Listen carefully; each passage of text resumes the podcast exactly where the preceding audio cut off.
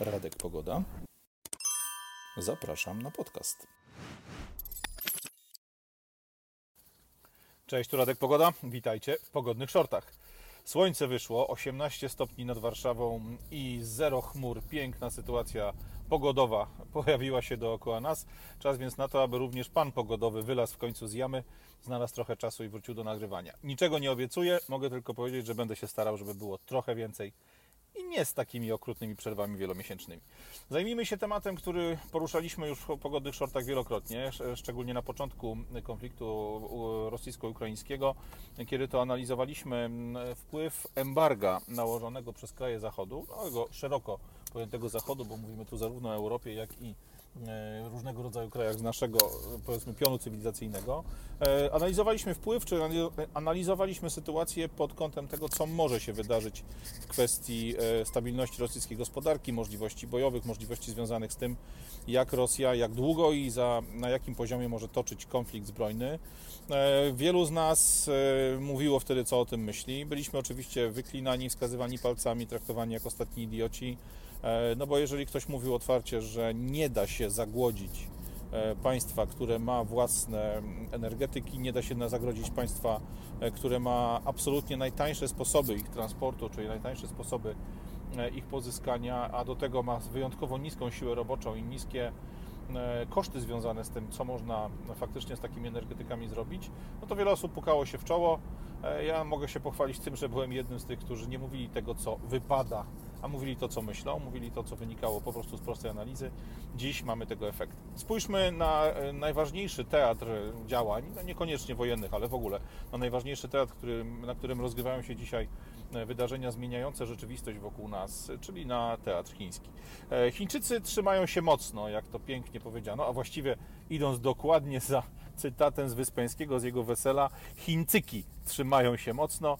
E, mimo e, sytuacji, która powinna teoretycznie sprawiać, że e, cała gospodarka światowa w wyniku tego szaleństwa związanego z cenami energetyków nie jest w najlepszej kondycji, to Chiny zanotowały w pierwszym kwartale naszego tego 2023 roku całkiem fajne wyniki. Przede wszystkim ruszyło się na rynku mieszkaniowym, na rynku nieruchomości. E, nie są to wielkie wzrosty, no bo mówimy tutaj o, o skoku rzędu 0,5%, jeśli mówimy o średniej cenie nieruchomości w dużych miastach. E, w miesiącu ubiegłym było to tam 0,3, więc ten skok nie jest jakoś tam spektakularny, ale jednak patrząc na historię, na, na, sięgając historii, do historii od roku 2019, to po raz pierwszy w Chinach e, w skali miesiąca do miesiąca ceny nieruchomości podskoczyły o 0,5%. To, co sam ten skok cenowy, czy sama zmiana cen to jedno, ale to, co najbardziej istotne, to przede wszystkim fakt, że te ceny wzrosły w aż 64 z 70 miast, które są na bieżąco monitorowane przez Chiński Urząd Statystyczny. E, oczywiście z tej 70 miast już ponad 50 e, prowadzi od dłuższego czasu różnego rodzaju programy stymulacyjne. E, no, są związane ze sposobem nabycia nieruchomości, tematami związanymi z branżą finansową, z dostępnością kredytów itd. Tak itd. Tak Natomiast mówiąc zupełnie szczerze, patrząc na naszą choćby rzeczywistość, gdy też wiele tematów wydarzyło się niekorzystnych dla rynku nieruchomości, no to niestety działania stymulujące polskiego rządu, polskich samorządów, w polskiej branży finansowej e, jakiegokolwiek sensownego e, wzrostu e, przynieść nie potrafią, no bo dostępność kredytu nadal leży i kwiczy.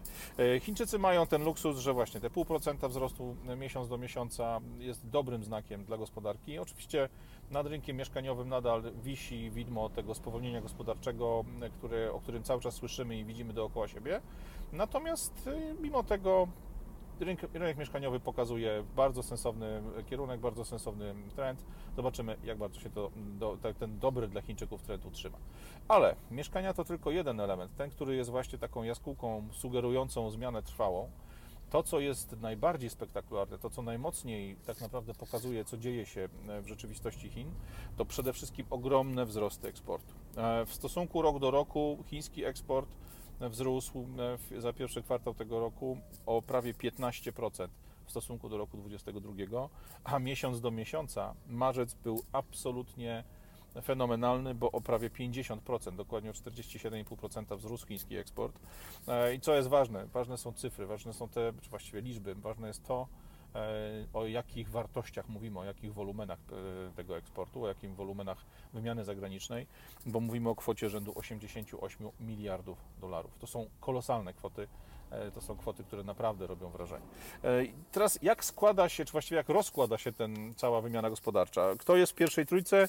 Kolejność praktycznie niezmieniona. Nadal e, numerem jeden dla Chin już od wielu lat jest sprzedaż, która odbywa się no, tuż za progiem, czyli do krajów tej Azji Południowo-Wschodniej, do krajów generalnie ich otaczających. Ten udział cały tego, regionu ASEAN E, w eksporcie chińskim, w chińskiej wymianie gospodarczej to jest prawie 16%. Numerem drugim jest Unia Europejska. Tu bardzo istotny element to dostawy dla różnego rodzaju e, komponentów przemysłowych do różnego rodzaju fabryk, e, które jeszcze na, na europejskiej ziemi stoją. No, jak popatrzymy na działania euro, eurobiurokratów i Fit for 55 z radością wielko wprowadzonych chwilę temu przy wielkich fanfarach, może się okazać, że ta pozycja E, europejskiego przemysłu na liście odbiorców chińskiej wymiany zagranicznej niedługo się zmieni, spadnie albo zniknie w ogóle, no bo to, co robią ci ludzie, to po prostu zbrodnia na europejskim przemyśle. Za chwilę może być u nas skansen, ale to temat na zupełnie osobnego shorta. Mamy więc, wracając więc do powiedzmy kolejności tych najważniejszych partnerów dla chińskiej gospodarki, mamy dzisiaj oczywiście kraje ASEAN, czyli rejonu Azji Południowo-Wschodniej, rejonu Pacyfiku, mamy Unię Europejską na miejscu drugim i Stany Zjednoczone na miejscu trzecim.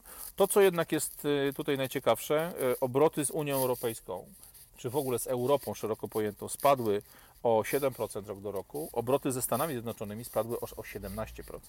Pewnie można tu doszukiwać się różnych przyczyn, natomiast no, nie czarujmy się, wojna gospodarcza, wojna handlowa między Chinami a Stanami, Zjednoczonymi coraz mocniej przybiera na sile. Widać więc, że e, ten świat się będzie zmieniał, że ten świat jest już w, fakt, jakby w fazie głębokiej zmiany e, i to, co do, do niedawna było normą, czyli na przykład kierunki przepływu kontenerów, dostępność również pustych kontenerów, które do tej pory bardzo mocno e, powiązane były z tymi klasycznymi, tradycyjnymi kierunkami eksportu chińskiego.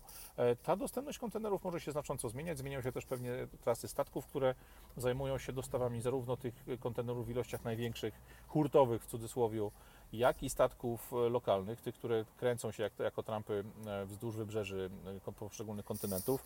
To wszystko w tej chwili przechodzi mocno, mocne przeszeregowanie, to wszystko przechodzi mocną zmianę.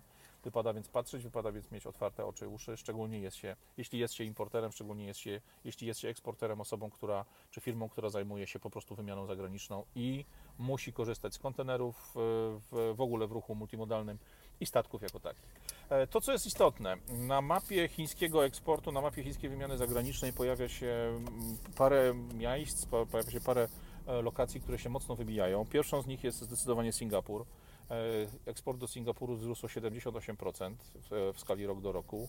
Kolejnym miejscem są Filipiny, więc nawet w tym rejonie azjatyckim, nawet w tym rejonie pobliskim dla Chin, tam gdzie Chińczycy czują się naprawdę najmocniej, czują się najsilniejsi, E, też następują jakieś tam przeszeregowania.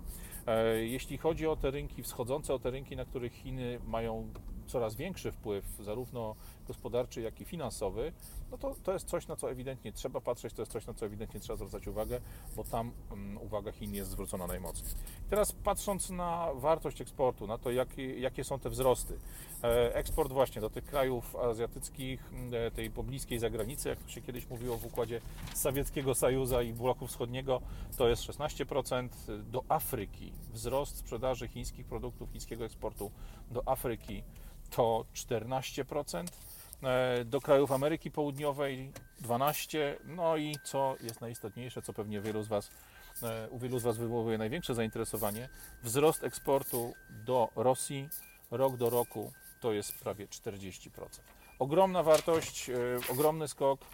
Oczywiście związany on jest z wieloma elementami, ale przede wszystkim E, z wymianą opartą jakby o to, co Rosja dzisiaj może sprzedać, czyli właśnie energetyki, gaz, ropę, paliwa. E, Chińczycy jak zawsze sprzedają do Rosji przede wszystkim elektronikę, telefony komórkowe, sporo przedmiotów takiego codziennego, domowego użytku. To wszystko pięknie płynie w obie strony. Ciekawe są kwoty. E, może nam się wydawać, że dysproporcja między importem paliw, importem gazu, ropy, a elektroniki, która jest dużo wyżej przetworzona, dużo wyżej marżowa, będzie jakaś kolosalna. Tymczasem import z Rosji Rosji to 30 miliardów dolarów, a eksport do Rosji to 25 miliardów. Widzicie więc, że e, tak naprawdę w kwestiach wartości bezwzględnych ta, ta wymiana między Chinami a Rosją jest dużo zdrowsza niż przez całe ostatnie dziesięciolecia wręcz miały na przykład Stany Zjednoczone czy, czy Unia Europejska. E, I ostatnia rzecz, która jest ciekawa, e, przede wszystkim znowu do, nawiązując do tego, czym już na, po troszkę napomknąłem, czyli tematu Fit for 55, e, pomysłów europejskich i nie tylko, pomysłów całego Zachodu, jeśli chodzi o wprowadzanie szalone zupełnie i, i kompletnie nieracjonalne rozwiązań związanych z tak zwaną zieloną energią, tego wszystkiego, co nazywamy tą, tą transformacją ekologiczną, czy transformacją związaną z tak zwanymi to z tak zwaną troską o środowisko. Temat znowu na, osobne, na osobną rozmowę. Ciekawe jest pierwsze, powiedzmy cztery pierwsze pozycje na liście najbardziej popularnych produktów, czy grup produktów, rodzin produktów, które znajdują się właśnie w chińskim eksporcie. Numerem jeden są samochody elektryczne. Te samochody elektryczne bateryjne e, i pluginy, czyli te, które wymagają właśnie dużych baterii e, litowo-jonowych, dużych e, zespołów energetycznych, zespołu napędu elektrycznego, które w tej chwili wszędzie są na zachodzie mocno promowane. Jest ta cała zielona propaganda, jest ten cały zielony dziki pęd do elektryfikacji samochodów. Wzrost eksportu samochodów elektrycznych z Chin na zewnątrz wzrósł rok do roku o 122%. To jest kompletnie szalona cyfra. E, kolejną pozycją jest temat powiązany, bo mówimy o eksporcie baterii litowo-jonowych, czy baterii litowych ogólnie. E, tu oczywiście mówimy o wszystkim, zarówno o tych dużych ogniwach przemysłowych, jak i e, bateriach właśnie do samochodów klasycznych, do samochodów elektrycznych, aż po te najmniejsze bateryjki używane w elektronice, używane w komputerach, używane choćby, nie wiem, w zegarkach, czy jakiejś absolutnie drobnej elektronice użytkowej ale mówimy tutaj o wzroście o znowu rok do roku o 93%. E, kolejną pozycją mamy samochody klasyczne, samochody o zasilaniu silnikami spalinowymi. Tutaj wzrost to jest 58% rok do roku, ale co jest bardzo ważne, mówimy też o ogromnym wolumenie, mówimy o ogromnych ilościach, bo po raz pierwszy w historii w czasie jednego kwartału Chińczycy wyeksportowali ponad milion samochodów spalinowych. Ponad milion samochodów spalinowych wyjechał z Chin I tu mówimy otwarcie, głównie, głównymi kierunkami jest Afryka, Ameryka Południowa, kraje azjatyckie, właśnie takie jak Filipiny, jak Malezja, jak te wszystkie mm, znacznie uboższe kraje rozwijające się, które mają zaraz za swoim progiem, czy właśnie w Afryce i w Ameryce Południowej. E, tam produkty chińskie, podobnie zresztą jak w Rosji, jak na Białorusi, są absolutnym numerem jeden, jeśli chodzi o popularność, bo przy już dziś przyzwoitym designie, przyzwoitej jakości dają naprawdę kupić się za ceny, które są po prostu racjonalne, które są osiągalne dla tak zwanego zwykłego zjadacza chleba, dla, dla człowieka, który pracuje e, prowadząc jakiś swój mały biznes. E, I to widać szczególnie właśnie w Ameryce Południowej, to widać szczególnie w Afryce, gdzie sprzedaje się głównie samochody dostawcze, wszelkiego rodzaju małe busy, jakieś auta terenowe, pick-upy itd., tak itd. Tak to, co potrzebuje kupić dla własnego rozwoju, Ameryka Południowa, to co potrzebuje dla własnego rozwoju kupić Afryka, mały biznes, ludzie, którzy żyją po prostu z handlu, z jakiejś drobnej produkcji, czy rolnej, czy przemysłowej, to dziś najtaniej da się kupić u Chińczyka i to widać w statystykach eksportu. Ostatnim elementem, o którym też warto pewnie będzie pogadać, to sprzedaż paneli fotowoltaicznych. 23% wzrostu sprzedaży paneli fotowoltaicznych z Chin na eksport, znowu w stosunku rok do roku. Można by się więc zastanowić, i z tym pytaniem Was zostawię, mm, czy przypadkiem, zupełnym, całkowitym przypadkiem, wiem, to wredna teoria spiskowa, moja foliowa czapeczka uwiera aż po plecy, czy przypadkiem nie jest tak, że cała ta nasza zielona agenda, te wszystkie Fit for 55, te wszystkie Timmermanse i inne dzikie konie zielonej europejskiej, zielonego europejskiego szaleństwa napędzane są wysokooktanową, litową energią płynącą prost z budżetów chińskich producentów, chińskiej partii ludowej i chińskiego skarbu państwa. Pomyślcie, 122% wzrostu eksportu samochodów bateryjnych, promowanych wszędzie na zachodzie. 90% wzrostu baterii, 20 parę procent wzrostu paneli fotowoltaicznych. Jeśli tu nie warto się przynajmniej doszukiwać jakiegoś głębszych faktów, jakichś głębszych połączeń, to nie wiem, na co warto zwrócić wzrok. Zostawiam Was z tym pomysłem. Życzę Wam fantastycznego weekendu. Pogodne shorty. Radek Pogoda. Do następnego razu. Cześć.